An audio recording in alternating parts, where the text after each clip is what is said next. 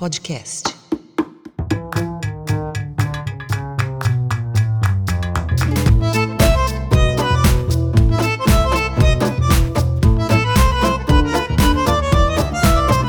Olá, esse é o 31º podcast do Coletiva Sagrada Família. Sejam todos bem-vindos. Iniciamos hoje a nossa segunda temporada, 2021, quem diria.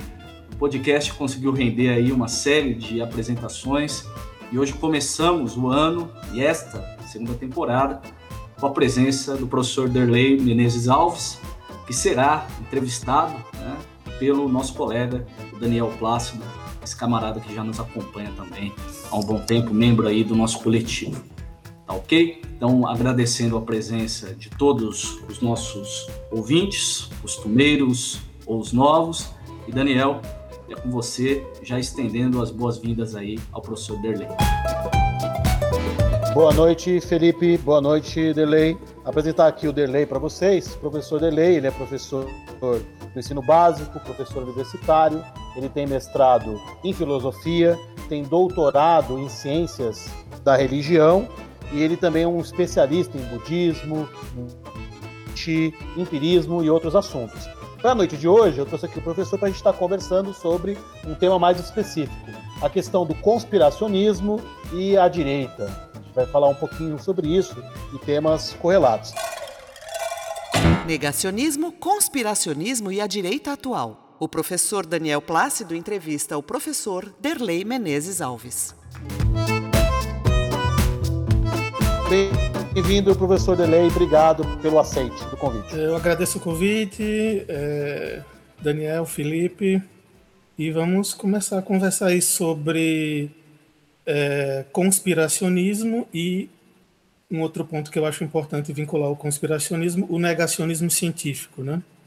Que se tornou a coisa mais marcante então é, no, no, no, mundo atual aí, no, nos debates atuais que estamos vivenciando.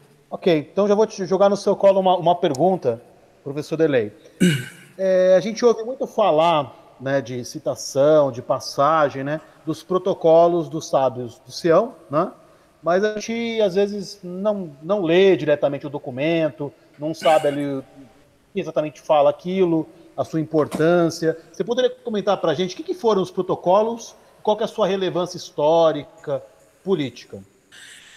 Eu não, eu, os protocolos do sábio, do sábio de Sião né, é um, um, livro que foi forjado, ao que tudo indica, segundo as pesquisas mais recentes aí, não, não tão recentes assim, né?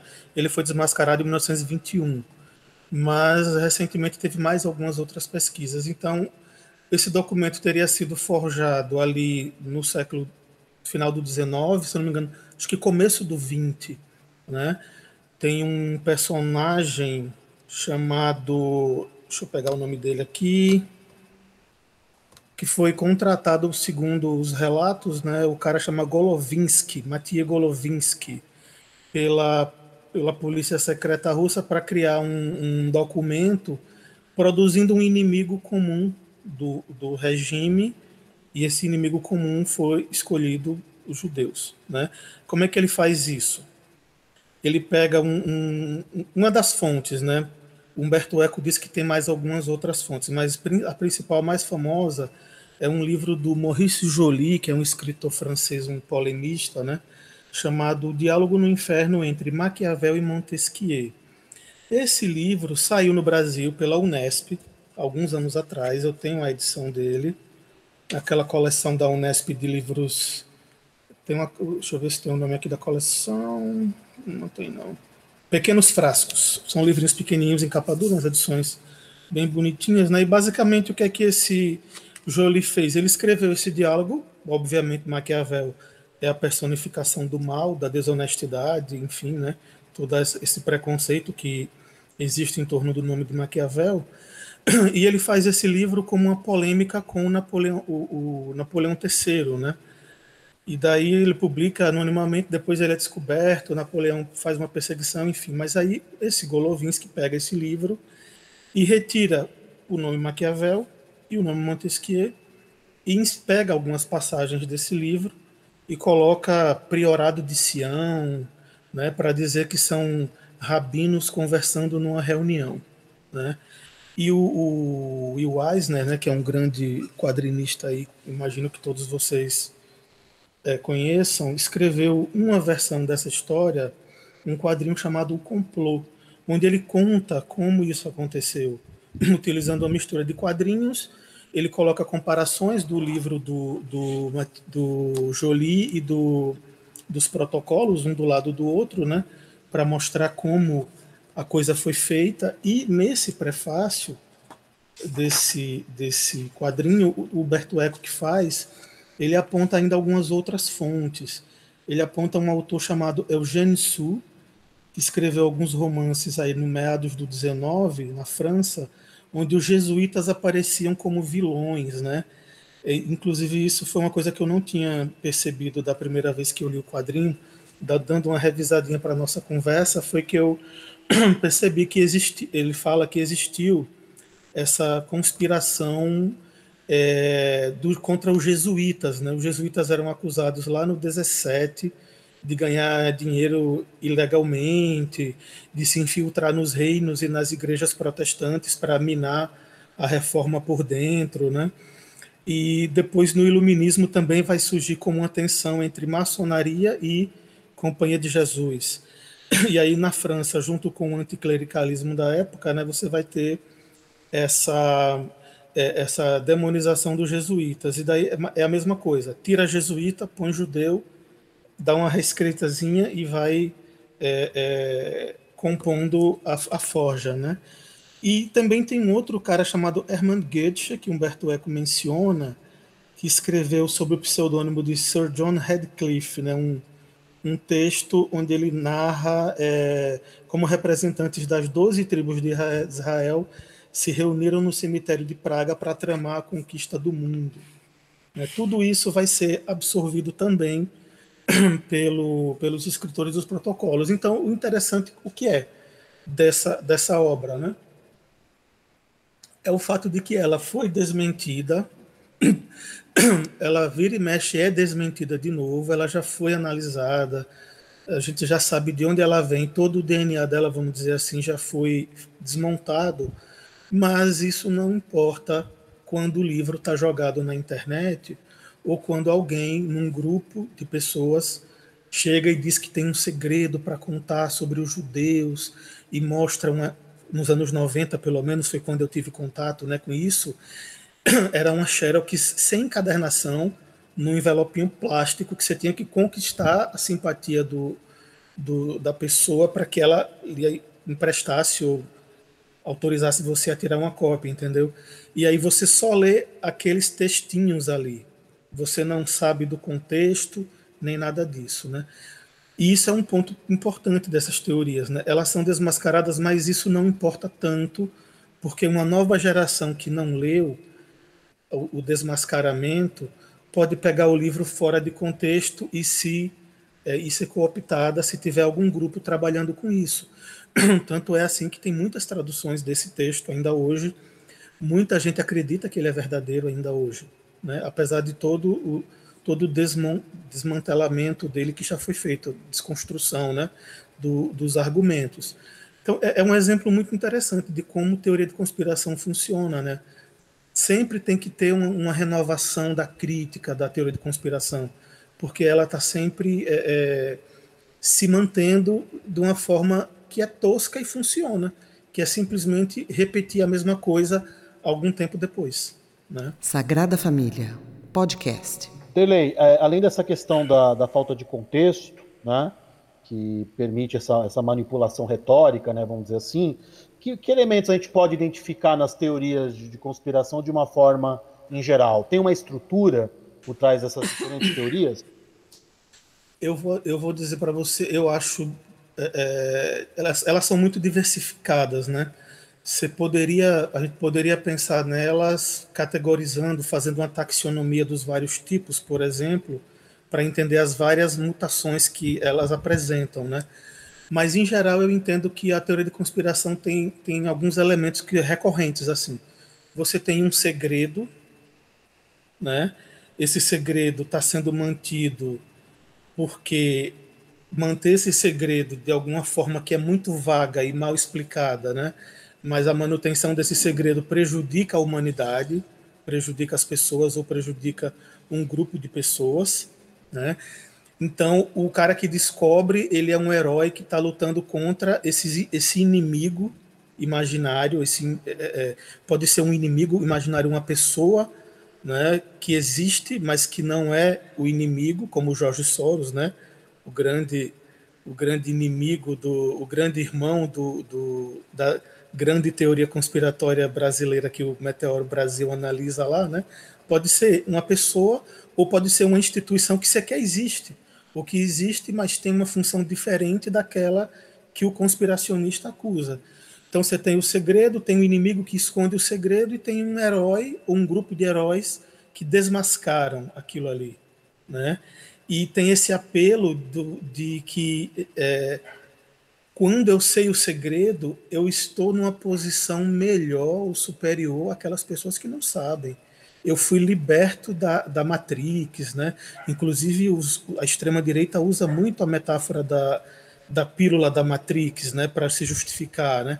Para dizer que quando você engole os argumentos deles, você está, na verdade, se libertando, quando não é nada disso. Né? Mas a retórica é essa, porque a conspiração tem isso. Então, quando eu, quando eu sei o segredo, eu me liberto, eu ajudo as outras pessoas. O que eu acho curioso é que, assim, nunca fica claro para mim qual é a vantagem de se manter certos segredos que os conspiracionistas falam. Né? Por exemplo, se a Terra realmente é plana, para falar de uma, de uma bem boba, né, que não tem nem fundamento, mas existe ainda assim. É, qual é o sentido de manter isso um segredo? Em que sentido isso controla as pessoas? Entende? Não faz sentido nenhum. E, é um outro, e aí tem outro ponto importante, na minha opinião, que quando é, a gente for falar um pouco de negacionismo, eu posso trazer isso também. Não é só uma questão de fazer sentido, não é só uma questão, uma questão de ter uma estrutura pseudo-racional, ou uma emulação de racionalidade ou de cientificidade. Né? Não é só isso, é uma questão emocional. A, a, a, o conspiracionismo ele apela para uma dimensão emocional. Ele, ele tira você do, do seu comum, do seu cotidiano comum. Ele lhe coloca numa posição diferente. Você agora é membro de uma sociedade secreta. Você tem um mistério que você só você sabe e você pode olhar para as pessoas de cima agora, mesmo que você não esteja acima de ninguém é, se você pensar socialmente, por exemplo, né? É como se ele fornecesse uma compensação, né? A, a posse desse segredo imaginário, vamos dizer assim. E, Delei, aproveitando que você citou, né, aquele material do, do Meteoro que você me passou, né? Eles falam de um, de um, autor que é o Walker, né? Não lembro o primeiro nome dele Sim, agora, é só o sobrenome. É, Jesse, ele Jesse chega a estabelecer uma, uma tipo. Jesse Walker, né? Ele chega a estabelecer uma, uma tipologia das teorias conspiratórias. Você poderia um pouquinho para a gente? Desses então, tipos, né? Primeiro, é, é importante é, recomendar o livro do Meteoro Brasil, né? Tudo que você precisou desaprender para virar um idiota, né? O, o título já deixa bem claro o objetivo do livro, né? São capítulos curtos, muito acessíveis, com uma pesquisa muito boa, com referências muito boas para que você possa aprofundar algumas coisas em cada tema, né? E o primeiro capítulo é exatamente o, que você falou, é sobre teorias conspiratórias, né? E ele, ele, eles colocam, né, são, elas são irrefutáveis, mas isso não as torna verdadeiras. Elas, elas são irrefutáveis porque elas colocam o adversário num argumento, né, numa arapuca lógica. Porque a ideia delas é, é a seguinte: o cara diz a teoria conspiratória e você diz que ele está errado e você cita uma fonte e ele vai dizer, mas essa fonte faz parte da conspiração. Então você não, é, é, o cara ele se coloca numa, numa ele está com um colete à prova de balas conceitual, vamos dizer assim, né? Porque ele sempre vai poder apontar para você e dizer, você, esse autor faz parte da conspiração. Ele nunca vai aceitar o argumento razoável. E aí ele, ele cita dois estudiosos, um é o Jesse Walker e o outro é o Michael Barkun, né? O Jesse Walker faz uma, uma classificação topológica que ele coloca em cinco, cinco classificações baseadas em, no critério de onde vem o inimigo. Né? Aí ele diz que a, a primeira classificação é, ele coloca primeiro o inimigo externo. Então, na primeira, na primeira o inimigo vem de fora. Ele é o imoral, é o violento, é o perverso, né? É o judeu para a primeira metade do século XX, né? Para a segunda metade do século XX é o muçulmano, mas continua sendo aquele que vem de fora, o que é externo. Né? Inclusive, o, o, toda a leitura dos protocolos vai ser, é, vai ser editada, né?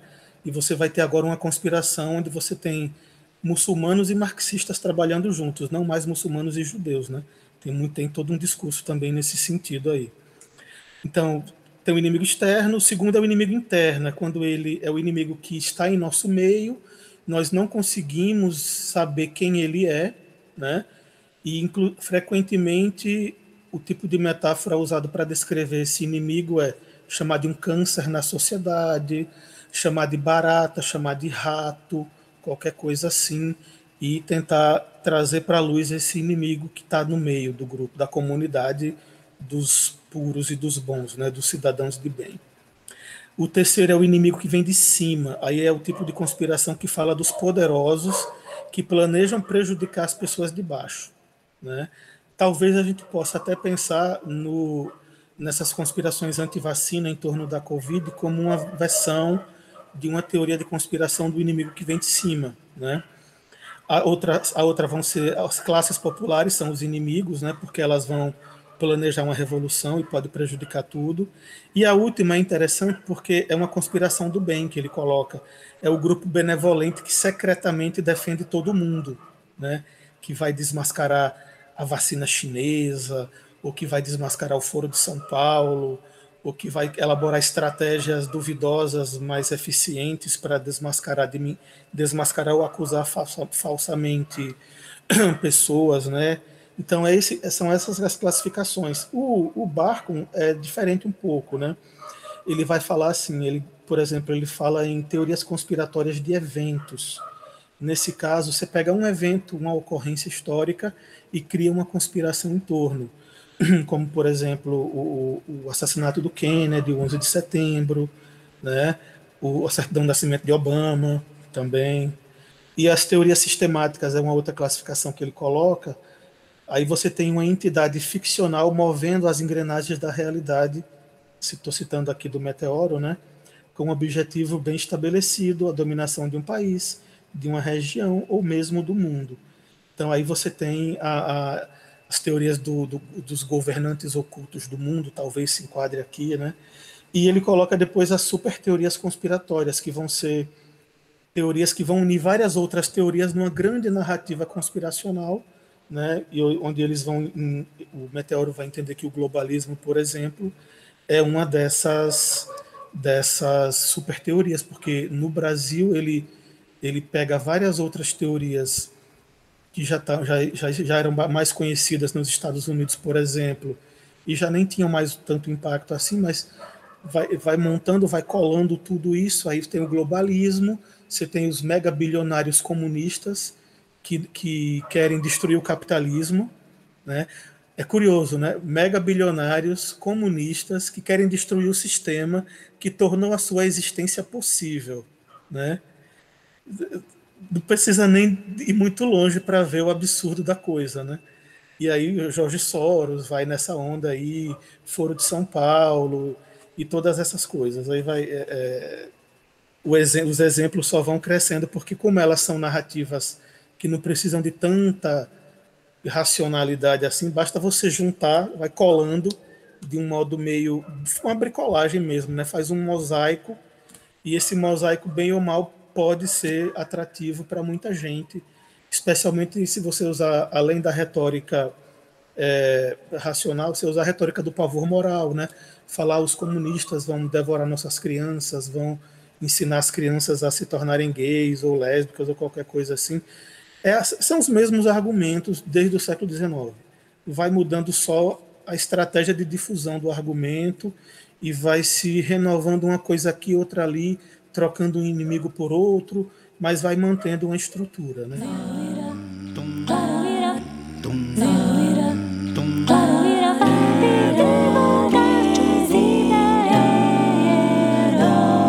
Sagrada Família. É, Delei, trazendo essa discussão um pouco aqui para o nosso contexto, né, para o Brasil, tentando entender um pouquinho a lógica né, por trás dessas teorias conspiratórias, a gente já viu as versões aí, por exemplo, Leonardo DiCaprio e as ONGs, né, eles estão pondo fogo na Amazônia, é, o 5G chinês, né, ele vai ser usado para espionar a gente, a, o coronavírus foi criado pela China para destruir e depois dominar a economia mundial. A mais recente que eu consegui identificar é que a gente ia virar jacaré, né, depois de, de tomar é... a vacina. Né? Eu escutei agora o vídeo da Elba Ramalho, cara, falando que o vírus foi feito para destruir cristãos. Você veja que vírus inteligente, cara. Ele é capaz de localizar pela sua corrente sanguínea a sua religião. E ele só mata cristão. Nos países budistas ninguém morreu. Porque o DNA budista é diferente. Né? Você imagine, aí tá lá, ninguém morreu na China, nem na Tailândia, nem no Sri Lanka, nem, nenhum lugar asiático morreu, a não ser que se for cristão. Porque o vírus reconhece, ele tem tem, deve ter alguma, alguma molécula, algum aminoácido ali na cadeia do DNA, né? Que ele reconhece como cristianismo, aí ele, preserva, ele ataca, né? Se ele reconhece como budismo, aí ele ataca, não, aí é, ele preserva aquela pessoa, né? Só ataca a pessoa que é cristã. Assim, é, veja, é, essa, eu estava pensando num, num texto, eu, eu, tenho um pequeno texto que eu escrevi sobre negacionismo científico, eu estava dando uma revisadinha nele para poder falar aqui, é, ele cita, eu cito duas pesquisas, dois livros bem interessantes. Um chama The Truth About Denial, Bias and Self-Deception in Science, Politics and Religion, de um cara chamado Adrian Bardon. Ele está analisando é, viés de confirmação, é, negacionismo, tanto na ciência quanto na política quanto na religião. E um outro cara chamado Kit Khan Harris, que escreveu um livro Denial, The Unspeakable Truth, né, que ele fala sobre negacionismo também. Então, se eu não me engano, é no, é no livro do Kit Khan Harris, lá pelo final, ele vai falar que o que acontece é que o negacionismo científico é, ele, se orga, ele, ele se organiza com base em teorias de conspiração também. É uma das bases, não é a única, né? O negacionismo científico às vezes é motivado por interesses corporativos, né? Você pega, a, por exemplo, todas a, todo o esforço que foi para provar que o cigarro é, causa câncer foi muito é, é, combatido pela própria indústria do tabagismo, que financiou instituições de ensino para provar que o cigarro não causava câncer. Quando não dava mais para provar isso, o objetivo era provar que não havia uma prova cabal. Né? Então você tem corporações também agindo nesse sentido. É, e aí você, ele, ele fala do negacionismo do Holocausto, por exemplo, também. Você tem, no caso desse tipo de negacionismo, você tem a criação de uma pseudo-comunidade científica, autores pseudo-preparados, fazendo distorções científicas ou históricas, para tentar criar um espaço e dizer assim: ó, existe um debate aqui, quando na verdade não existe um debate. Eles estão inventando um debate para poder fazer o, o negacionismo deles lá, né? E o Kit Khan Harris vai dizer que hoje em dia é, a coisa está de um jeito tal nos, nos da vida, né, nesses grupos, que não é, não é necessário a tese dele é essa, né, não é necessário mais você criar um arcabouço intelectual, você escrever um livro sobre um assunto para você produzir um, um, um negacionismo ou uma teoria conspiratória. Você pode fazer isso com um meme. Você não precisa de um livro. Inclusive, negacionistas clássicos do Holocausto estão estranhando esse novo mundo onde não precisa mais escrever nem argumentar. Né?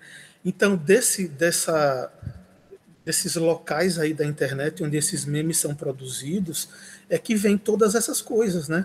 É que vem, como você falou, é, é 5G, é, o que mais? É, Leonardo DiCaprio tocando fogo na floresta, o vírus que transforma em jacaré. Ele queria dizer chimpanzé, né? Mas ele sacou que chimpanzé ia dar um, uma, uma, um revés um pouco diferente, aí mudou na hora, né? Mas a gente percebeu que ele ia falar chimpanzé, né? Isso é sempre bom deixar isso claro, né? É, então, é, é, é esse, esse tipo de conspiracionismo hoje em dia ele funciona muito na base do meme, né? o meme e o, e o humor como estratégia de cooptação suave, vamos dizer assim. teve, tem, inclusive tem aquele livro Kill All Norms, eu não lembro a autora, é uma escritora, uma jornalista, ela analisou alguns casos do o caso do, do gorila Mbembe, eu acho o nome do gorila, eu não me recordo agora, que virou um memezinho. Ela analisa o escândalo do Gamergate dos Estados Unidos, né, para mostrar como essas coisas começam com piadinhas engraçadinhas. Aí o cara faz uma piadinha antissemita suave ali, você acha legalzinho. Dali a um ano ou dois, aquele grupo está todo transformado e todo radicalizado. Né? Os caras vão testando devagarzinho, eles vão movendo você devagarzinho sem você perceber. Né? Então, todas essas teorias aí, não, não, tanto, não tanto a do Foro de São Paulo, porque é um pouco mais antiga, né? mas a do Leonardo DiCaprio, a do 5G, do, do, do, da vacina que faz virar jacaré e tal, são coisas meio meméticas, que depois são espalhadas nos grupos e as pessoas reproduzem meio que sem base, porque o interessante é isso, né? Você já tem uma, uma estrutura instalada, já tem uma desconfiança construída com relação a pesquisadores, com relação à, à ciência. É só você fazer a piada, a piada da ineficiência da ciência, a piada contra o Átila, né, que é o, o maior injustiçado da pandemia, na minha opinião, é Átila Yamarino, porque o cara só fez projeções, ele pode ter até feito uma coisa ou outra meio, meio de um modo muito conservador, vamos dizer assim, mais rigoroso, mas o cara fez tudo baseado nos dados disponíveis em cada momento, né? E as pessoas ficam fazendo graça com ele, fazendo piada, como se ele estivesse torcendo pelo vírus, e não é ele que está torcendo pelo vírus, né? Tem um país inteiro trabalhando pelo vírus hoje em dia, né? Nós somos um país trabalhando pelo vírus hoje em dia, né? Basta ver esse, é, aquele perfil lá do, do Instagram, é, Covid Fed Brasil, que eles estão colocando vídeos de várias festas clandestinas e tudo mais, assim. Enfim, é, é, é cabe, cabe a pessoal procurar isso aí. Então, isso, esse é um ponto interessante. Vou, vou, dar um exemplo curioso, né? A pistolinha que mede a temperatura, né? Quando começaram a usar nos supermercados, não sei se usa em outro lugar, como eu só estou indo em supermercado, é onde eu vejo. Era na testa, né? Que eles disparavam aqui no, bem no meio da testa, assim, para medir a temperatura. Aí, depois de um tempo, começou a rolar uma história no WhatsApp de que esse o, o, raio faria algum tipo de prejuízo para o cérebro. Eu não lembro se era um câncer, se alterava a pineal, se mudava o DNA, era alguma coisa desse tipo. Aí começaram a disparar no pulso né? Curiosamente, os dois métodos não são muito bons para medir a temperatura. No pulso é bem menos. Né? Na testa é um pouco mais preciso. No pulso é bem menos. Dia desse eu fui entrar no supermercado, botei meu pulso lá, porque você não adianta você dizer para botar na testa, o cara já vai no seu braço. A minha temperatura deu 32 graus temperatura média do corpo humano é 36 e pouquinho. 32 você está morto, né? Você tem que, tem que botar você numa banheira de água quente para poder ver se salva a sua vida. E o rapaz me mostrou na maior alegria do mundo, aí deu 32, você está muito bem. Porque você não está nem com febre, está com menos do que febre. Faltou só dizer isso, né?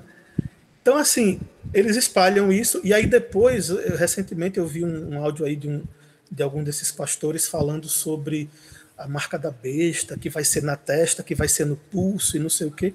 Veja, eu tenho certeza que é o mesmo grupo que criou a ficção de que tem que ser no pulso, usa o argumento, ó, oh, no pulso, é a besta, para poder reforçar essa ideia, entendeu? Então, assim, é esse tipo de coisa que se espalha pelo WhatsApp sem precisar escrever nada, nenhum artigo científico. O cara bota uma foto de qualquer coisa, bota uma frase e pronto. Uma semana depois, todas as lojas estão medindo sua temperatura pelo pulso.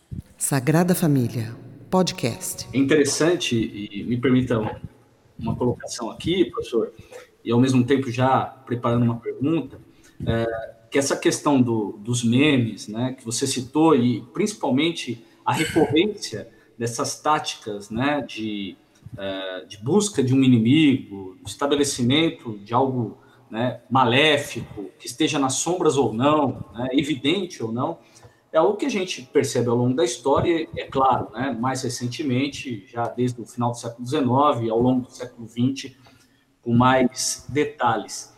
E aí, você falando dos memes, inevitavelmente eu lembrei dos cartazes espalhados né, pela Alemanha nazista, né, a, sempre com algum, algum tipo de, é, como se diz, uma, uma maquiação, né, uma maquiagem, melhor dizendo, em torno da realidade, uma tentativa de justamente deteriorar a imagem de determinados grupos, né? Então você citou ah, a questão dos ratos, né? Sempre utilizados aí como um, é um elemento muito comum, uh, o barato, esses animais, né? Visto como nojentos, né? Traiçoeiros que ficam nas sombras, sempre com piadinhas e tudo mais. Então, eu inevitavelmente lembrei disso. Eles não tinham a tecnologia dos memes, mas se serviam muito bem das técnicas que existiam. Né? Lembrar, por exemplo, a, a atuação, por exemplo, do governo norte-americano, isso fica bem evidente no documentário Dia que Durou 21 Anos, né? o uso né, do, do cinema, por exemplo, como forma Sim. de criar né, essas maquinações, esses negacionismos. Recentemente eu recebi um áudio via internet que a mulher falava de um plasma que seria colocado no nosso sangue pela vacina chinesa e que o plasma poderia incutir, ativar ou não doenças, mas no fim das contas era tudo um grande projeto para o retorno de Jesus, né? É um, é um negócio interessantíssimo. Depois o Daniel tem o áudio, ele pode compartilhar com você, assim, é algo eu, eu, o bizarro se torna é divertido aquele momento para você ouvir enquanto você come uma pipoca, toma um refrigerante, né? mas é um verdadeiro absurdo. E tinha também o lance do meteoro, aparecia o meteoro lá no fim das contas, mas tudo preparando o retorno do divino. Mas o que eu queria, uh, salvo essa, essas anedotas, é, é inevitável a gente não fazer um pouco de xiste né, diante da, desses absurdos, mas voltando à, à seriedade do tema, e ele é realmente bem sério, porque esses negacionismos e essas, uh, como o pessoal costuma dizer né, nas aulas sobre iluminismo, essas. Uh, essa tentativa de mistificar a realidade, né? A palavra seria bem essa, essa mistificação das coisas, mas no sentido de não um, encanta, um encantamento, talvez, de reencantar o mundo. É, mas no sentido propriamente de é, uma mistificação no sentido de uh, algo que não é real, né? Quando sim, se fala disso, ou seja, que não, não tem racionalidade ou coisas desse tipo, né? Uh, mas o, o interessante de tudo isso é pensar justamente o aspecto do medo, né? O quanto isso serve também para incutir o medo uh, nas pessoas e como o medo ele tem um, um, um valor né, estratégico né, para a política muito grande, né?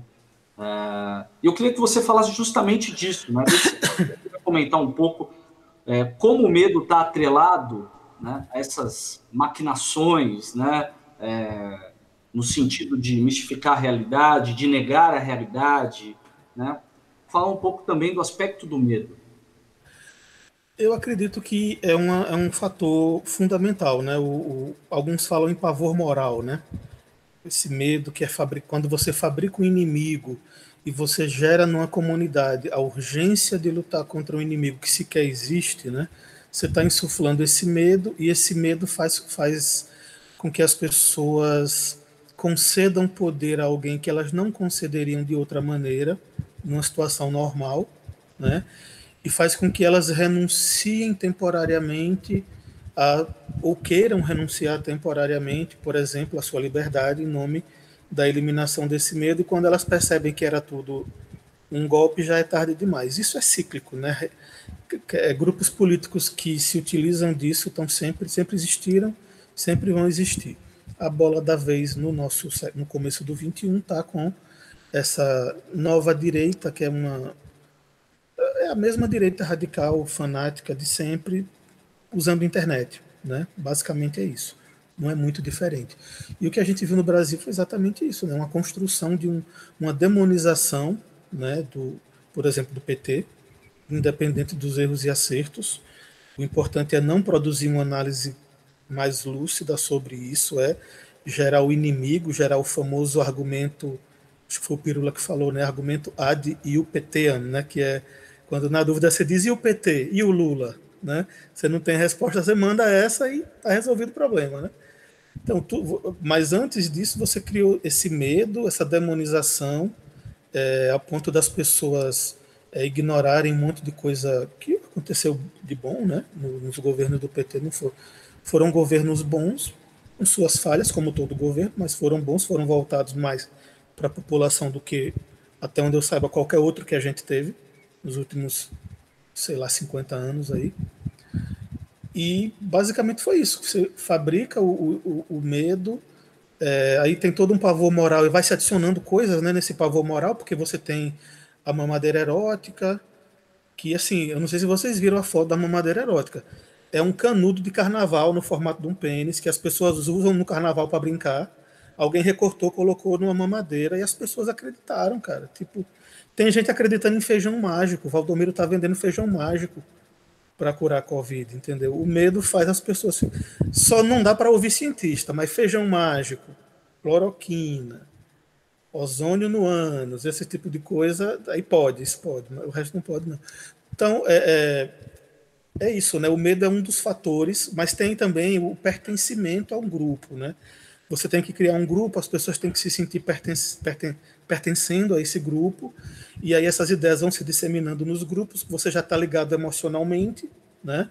Aí você, o cara vai tentar utilizar o senso comum para argumentos de senso comum para parecer razoável, e daí as pessoas começam a reproduzir essas coisas como se fossem verdades incontestáveis da natureza, né? Tipo, ah, o PT roubou mais do que todo mundo na história da, da humanidade, ou então só estamos assim porque o PT fez isso e aquilo, é, a culpa é do PT. Estou falando do PT porque se tornou um, um, um, um alvo que, na minha opinião, é, tem, uma, tem uma injustiça aí.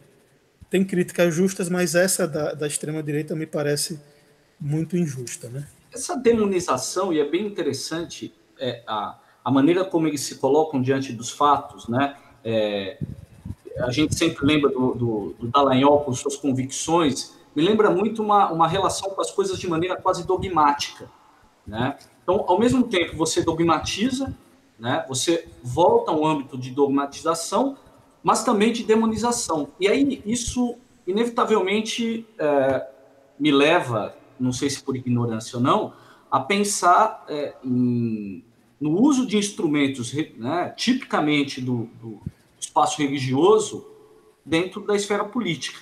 Né? Quer dizer, é, o sucesso e a, a, validade que tem dentro desse processo, por exemplo, as igrejas neopentecostais ou a, o valor da via do discurso religioso para o sucesso, por exemplo, de, uma, de um bolsonarismo, né? Tem a ver um pouco com isso também, professor? Quer dizer, Aí... essa esse uso do elemento demoníaco.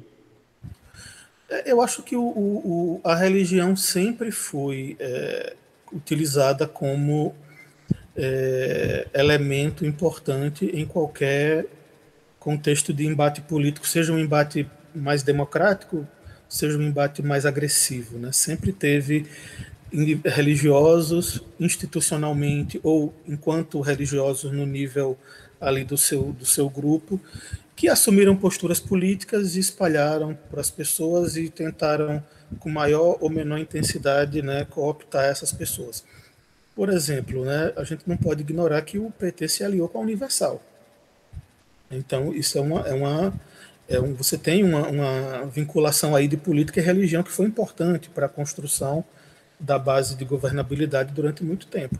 Tanto é que muitos dessa base estão hoje contra, né, desde o do golpe lá, enfim. É, e hoje em dia o que é que você tem? É, os religiosos. É interessante quando você começa a ler coisas dos anos 30, dos anos 40 ou 50, que você vê que não muda tanto assim. Nos anos 30 você tem os religiosos, os conservadores insuflando as pessoas contra o comunismo, contra o bolchevismo cultural, que era o nome antigo do marxismo cultural, né? mudou um pouquinho o nome. É, você tem, hoje em dia, a mesma coisa. Nos anos 60, no Brasil, a Igreja Católica fez muito esse papel né, de, de, de fazer essa propaganda anticomunista, não só no Brasil, em vários lugares. Né? E, eu, e assim, não é, eu não estou dizendo que as pessoas têm que ser comunistas ou marxistas, não. Eu só estou dizendo que uma coisa é você entender do que se trata e assumir uma posição. Outra coisa é você acreditar em mentiras, em teoria de conspiração e assumir uma postura baseada nas mentiras.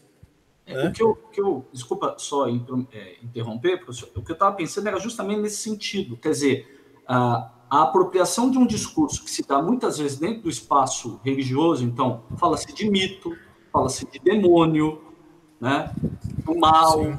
é aquilo que você falou da questão moral, né, e como isso serve justamente como elemento aproxima, aproximador, né, entre justamente a esfera da, da, política ou do discurso que ampara esse atual governo, e não, não apenas esse, mas outros, por exemplo, de pessoas que são verdadeiras fanáticas religiosas ou que amparam sua vida dentro de uma lógica de Deus vai fazer, Deus vai construir.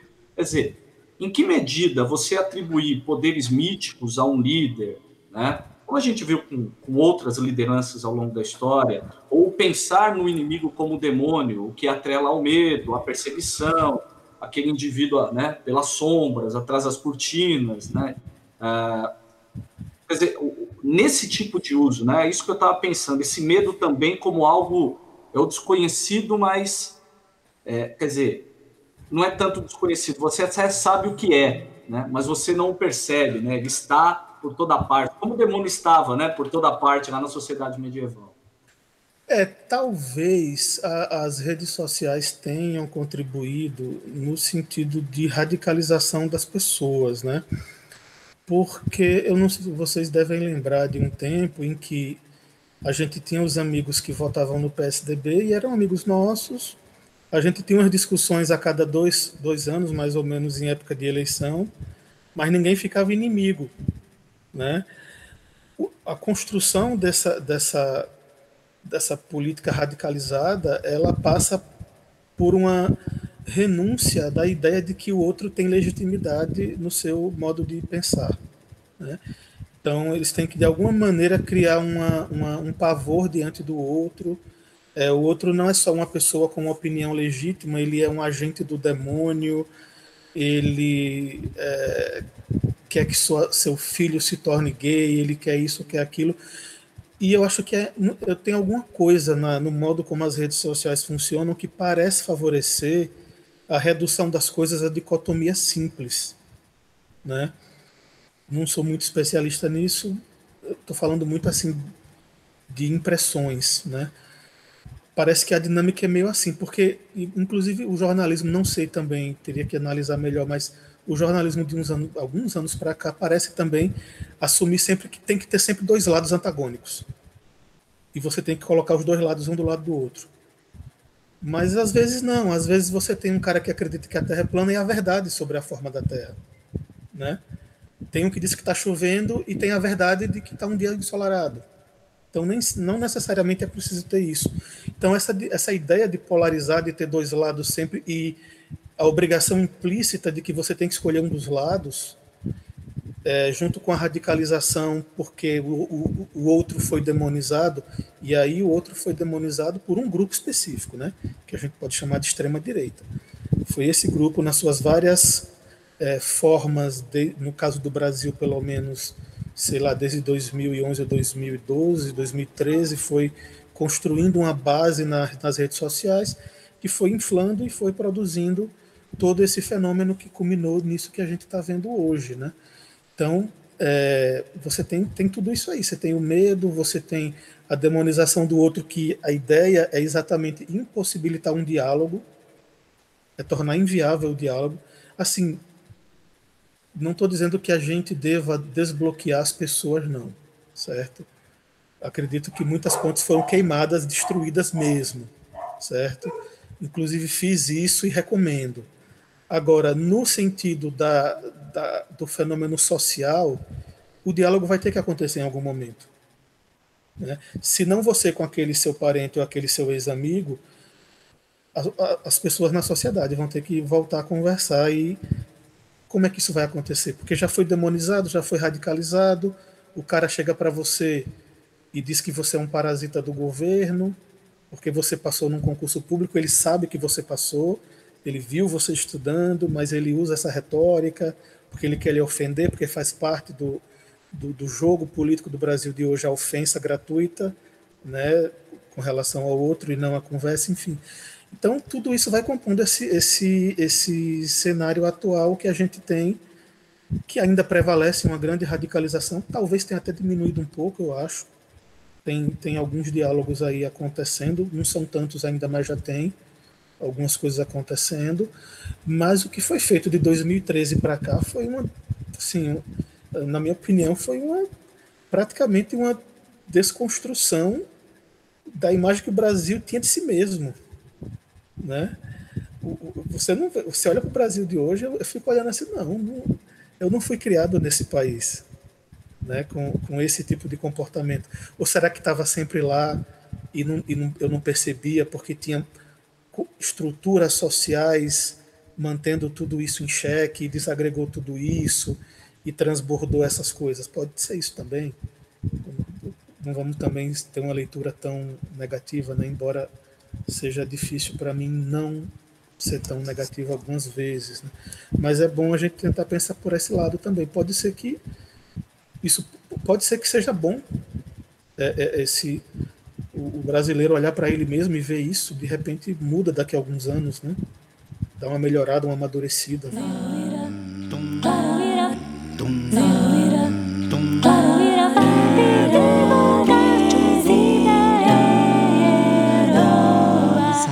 Família. É, o Delay, eu queria te perguntar, será que a esquerda também às vezes ela não, não digo conspiracionismo, né? Mas eu já vi fake news de esquerda, né? A esquerda também não, não se utiliza dessas ferramentas aí que são potencializadas, né? Pelas redes sociais. Sim, bastante, né?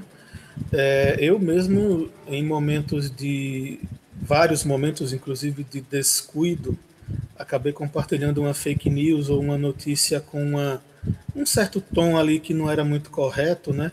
E de tanto perceber depois, por indicação de amigos, ou porque percebi mesmo depois a merda que eu tinha feito, comecei a deixar de seguir alguns alguns sites né, que espalham esse tipo de é, fake news. E acaba, depois, com o tempo, você acaba reconhecendo um pouco né, o, o tom. Quando o tom é muito muito exaltado, né, de fulano destruir o Beltrano, venha de que lado vier isso, normalmente é uma coisa falsa, né? normalmente, ou falsa ou cheia de boa vontade para com aquela pessoa que eu tenho simpatia, né? Por exemplo, tem um debate, o cara recorta, faz um clipe, o outro recorta, faz outro clipe. Quem não for ver o debate todo não vai saber exatamente o que aconteceu. Mas de vez em quando tem, é, tem também, né, é, algum negacionismo. A depend... Eu lembro, eu não lembro exatamente do conteúdo. Eu não queria, eu não quero nem mencionar, mas eu lembro, eu lembro vagamente do Aldo Rebelo, né? Tá envolvido em algumas coisas do negacionismo científico alguns anos atrás, se eu não me engano, com relação às mudanças climáticas, mas não tenho, como eu não pesquisei, não quero dar certeza, mas eu lembro de alguma coisa nessa nessa linha também. Mas sempre tem, né? não, não é privilégio de, de um grupo político, inclusive porque, se você pensar em negacionismo e conspiracionismo, eles não são coisas típicas de um grupo, eles são coisas típicas do ser humano, né? É, é, por exemplo, o negacionismo, embora ele tenha se organizado em várias frentes como é, é, um, um, vários sistemas de pensamento sobre as coisas, eles têm uma base na nossa natureza. O, o, o Kit Caan Harris fala em fala assim, a base de certa forma é o estado de negação. Todos nós vivemos em negação com relação a alguma coisa. Por exemplo, eu vivo em negação com relação ao impacto de alimentos salgados e gordurosos na minha saúde, por exemplo. Isso pode não estar claro para mim no meu dia a dia, mas é uma negação, né? Ou a negação de que não, devo, é, o cigarro não faz mal à saúde, não, posso continuar fumando. A pessoa que é fumante, né?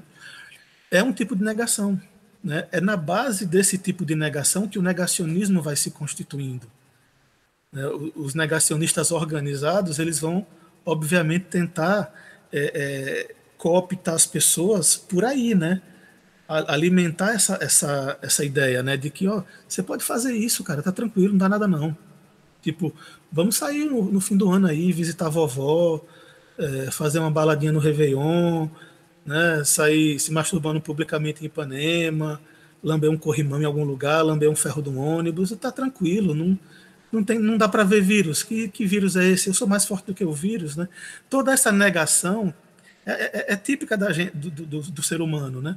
O negacionismo é que vai se tornar um sistema coerente de negação né? para para é, é, favorecer, a depender do que você está negando, favorecer interesses. Negacionismo do, do cigarro, negacionismo do holocausto, negacionismo da eficácia das vacinas, que é diferente do medo que as pessoas tinham de vacina alguns anos atrás. O negacionismo com relação às vacinas é uma coisa que tem, tem um cara, ele escreveu um artigo, foi desmentido, mas ele continua falando sobre isso. E ele alimentou todo o surgimento desse movimento anti-vacina é, é, atual que a gente está vendo aí, que está sendo é desse movimento que está saindo os argumentos contra as vacinas, é, as vacinas contra o Covid, né? Quem está negando a eficácia das vacinas vem desse movimento aí. Eu estava vendo um dado esses dias, o Brasil teve zero casos de, de zero casos de sarampo em dois anos, pulou para 14 mil. O governo não tem feito campanhas de vacinação regulares. E se fazia todo ano. Vocês lembram disso, né? Sempre, todo ano tinha na TV aquela campanha assim. Nunca mais eu vi isso. Nunca mais eu vi cartaz. Nunca mais eu vi aquela movimentação de gente levando criança para vacinar, por exemplo. E isso traz consequências para a saúde, né? O, o negacionismo com relação à Covid, eu acho ele muito interessante porque você pode morrer por causa dele, ou seja, a fatura dele chega muito mais rápido, né, por um lado, e mesmo assim ele ainda persiste. Né? As pessoas ainda persistem em acreditar que dá para fazer uma série de coisas que não dá para fazer. É, enfim, tem o que não falta é, é mau exemplo por aí, né? Mas é, é, isso, você tem, ao mesmo tempo que, a, por exemplo, quando você nega alguma coisa de história, ou de filosofia, ou de sociologia, o impacto disso não é tão evidente, vamos dizer assim. Né? Ele tem um impacto, mas não é tão visível e às vezes demora um pouco para chegar. Quando você nega que existe um vírus, que existe de fato, né?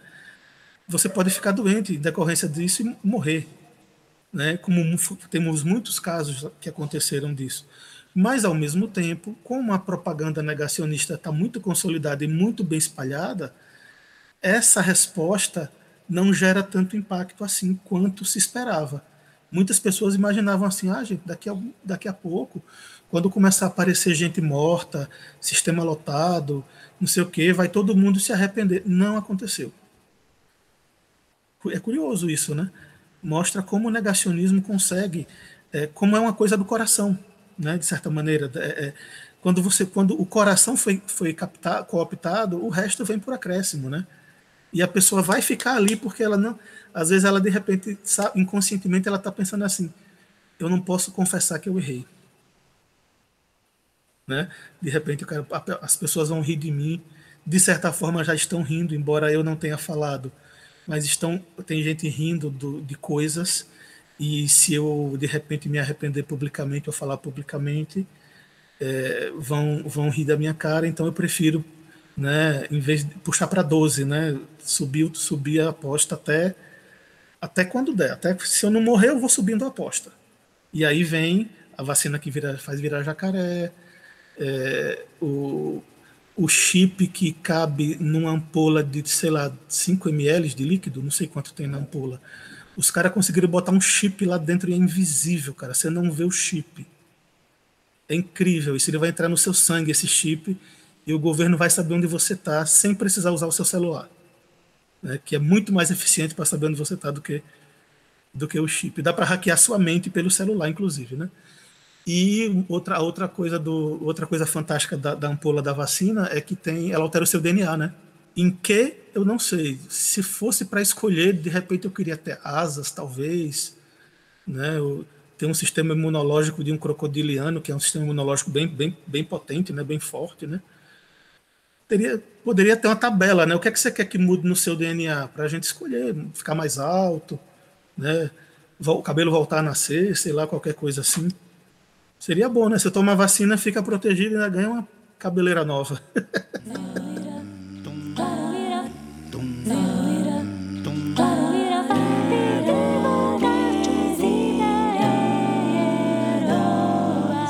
Família. Delei, para a gente já encaminhando aqui para o encerramento, queria te fazer uma, uma, última pergunta. Né? A gente sabe que as redes sociais elas potencializaram né, as fake news, as teorias conspiratórias, né? É meio ainda uma terra de ninguém, né?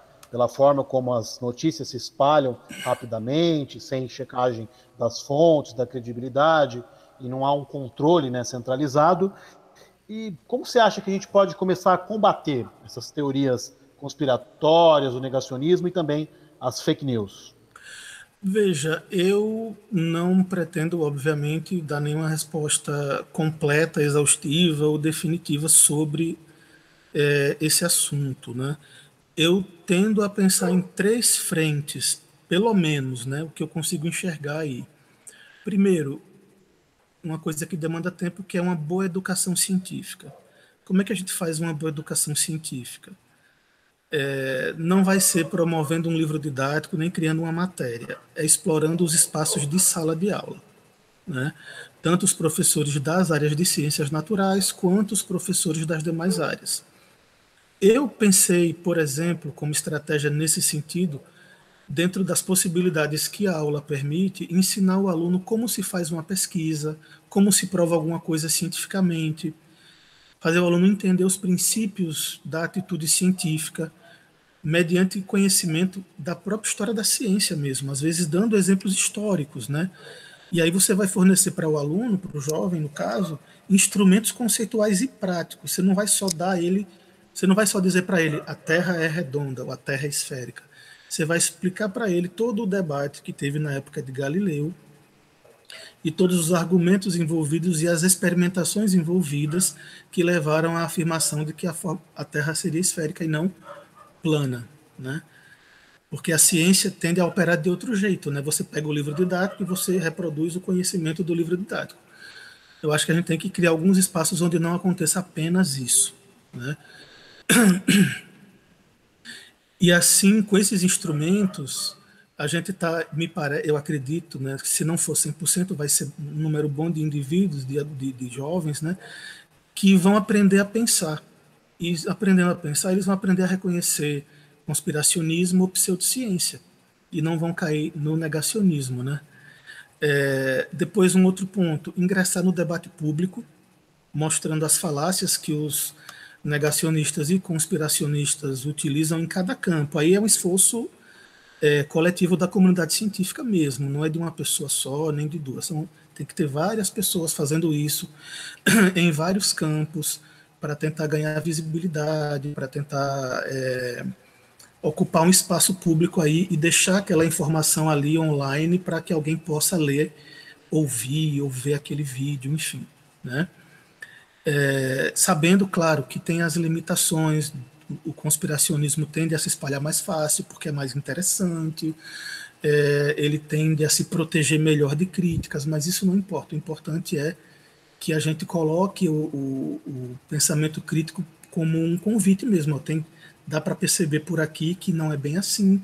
Se você aplicar algumas regras, você vai perceber, vai descobrir coisas também. É, sempre usando, na medida do possível, uma linguagem voltada para todos os públicos possíveis. Né? Pode ter um pessoal mais é, com a linguagem mais sofisticada, mais acadêmica, para atender um certo, um, um, certo grupo. Pode ter um grupo com a linguagem mais acessível, inclusive pode ter gente fazendo piada, fazendo meme, né? Meme, meme de política para corrigir o outro meme de política, ou meme científico para criticar a pseudociência tem, eu acredito que isso funciona também. E o terceiro ponto, na minha opinião, entender a dimensão também do desejo individual que o conspiracionismo e o negacionismo satisfazem, porque essas coisas elas elas nos dão uma certa sensação de bem-estar. Então é preciso que isso seja seja entendido também. É, utilizando aí esses autores que eu citei, né, a gente pode entender o negacionismo como um mecanismo de ocultação do desejo. Seria importante, então, trazer o desejo para a luz. O que é que eu estou negando quando eu me torno negacionista, por exemplo? Né? Que desejo eu não estou expressando claramente quando eu me engajo numa teoria de conspiração? Certo? Pode ser um ressentimento, pode ser um, um, fracasso emocional, um fracasso profissional, pode ser qualquer coisa. Né? E importante é, é, criar um espaço onde a pessoa possa tomar consciência disso, né? Porque aí é ele que tem que ver, né? No caso, o negacionista, o cara que está imerso naquela coisa lá, não é, não é uma outra pessoa que tira você de lugar nenhum, é você que sai quando você percebe, e para você perceber, você tem que ter instrumentos.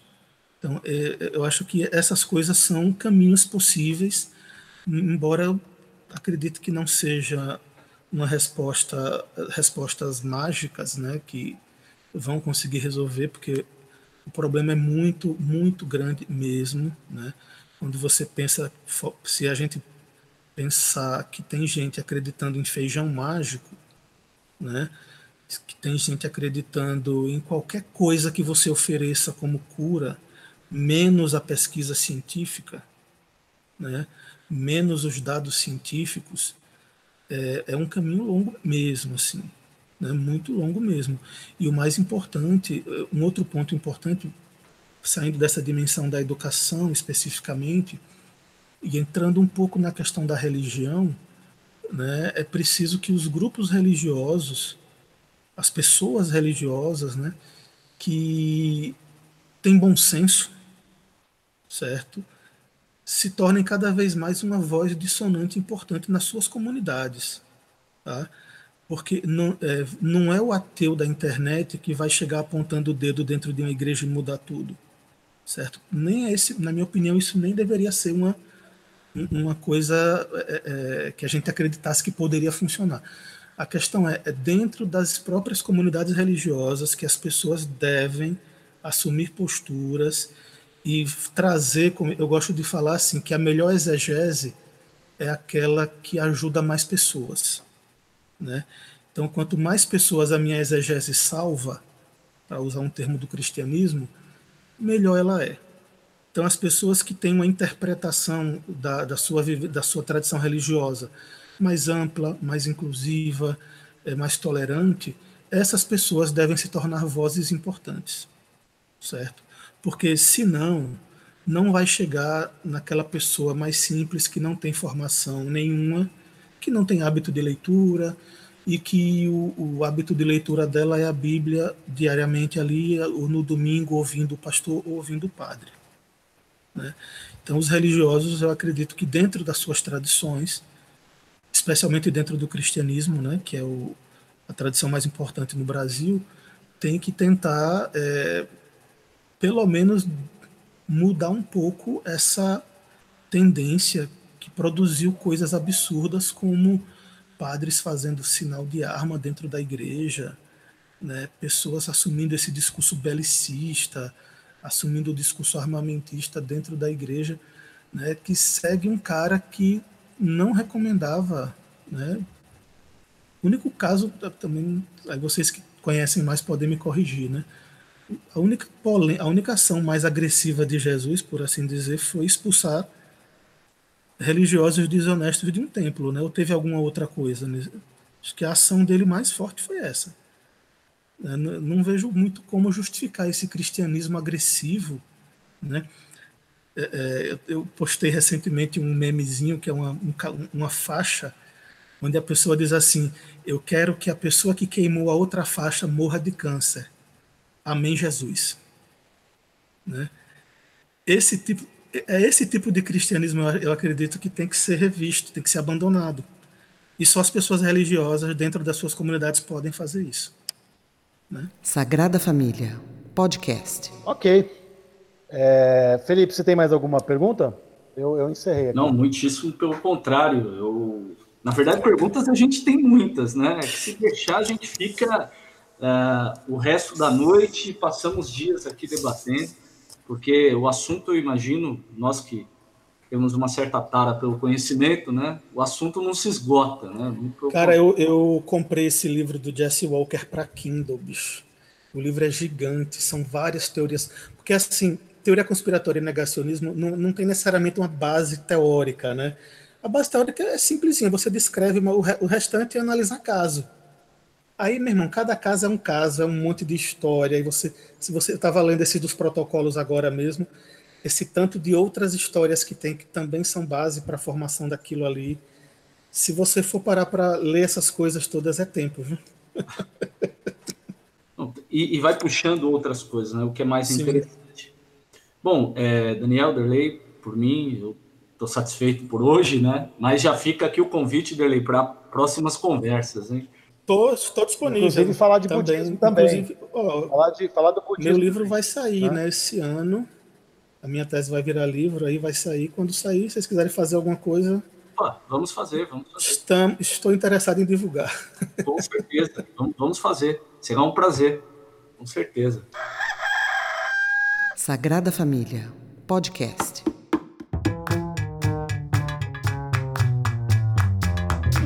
Felipe, faz o encerramento então, já que você fez a abertura, agora você fecha.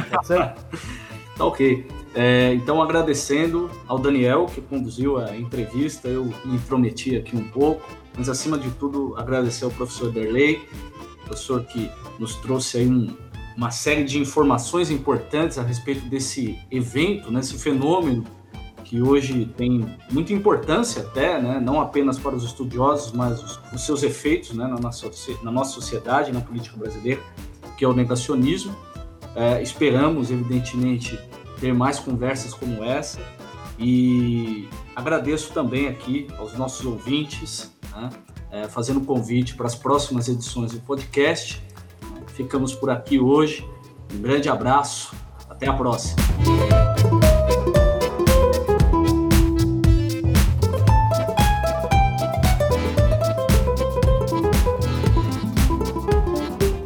Escreva para nós pelo e-mail sagrada.família.podcast.gmail.com ou através dos nossos perfis nas redes sociais Twitter, Facebook e Instagram.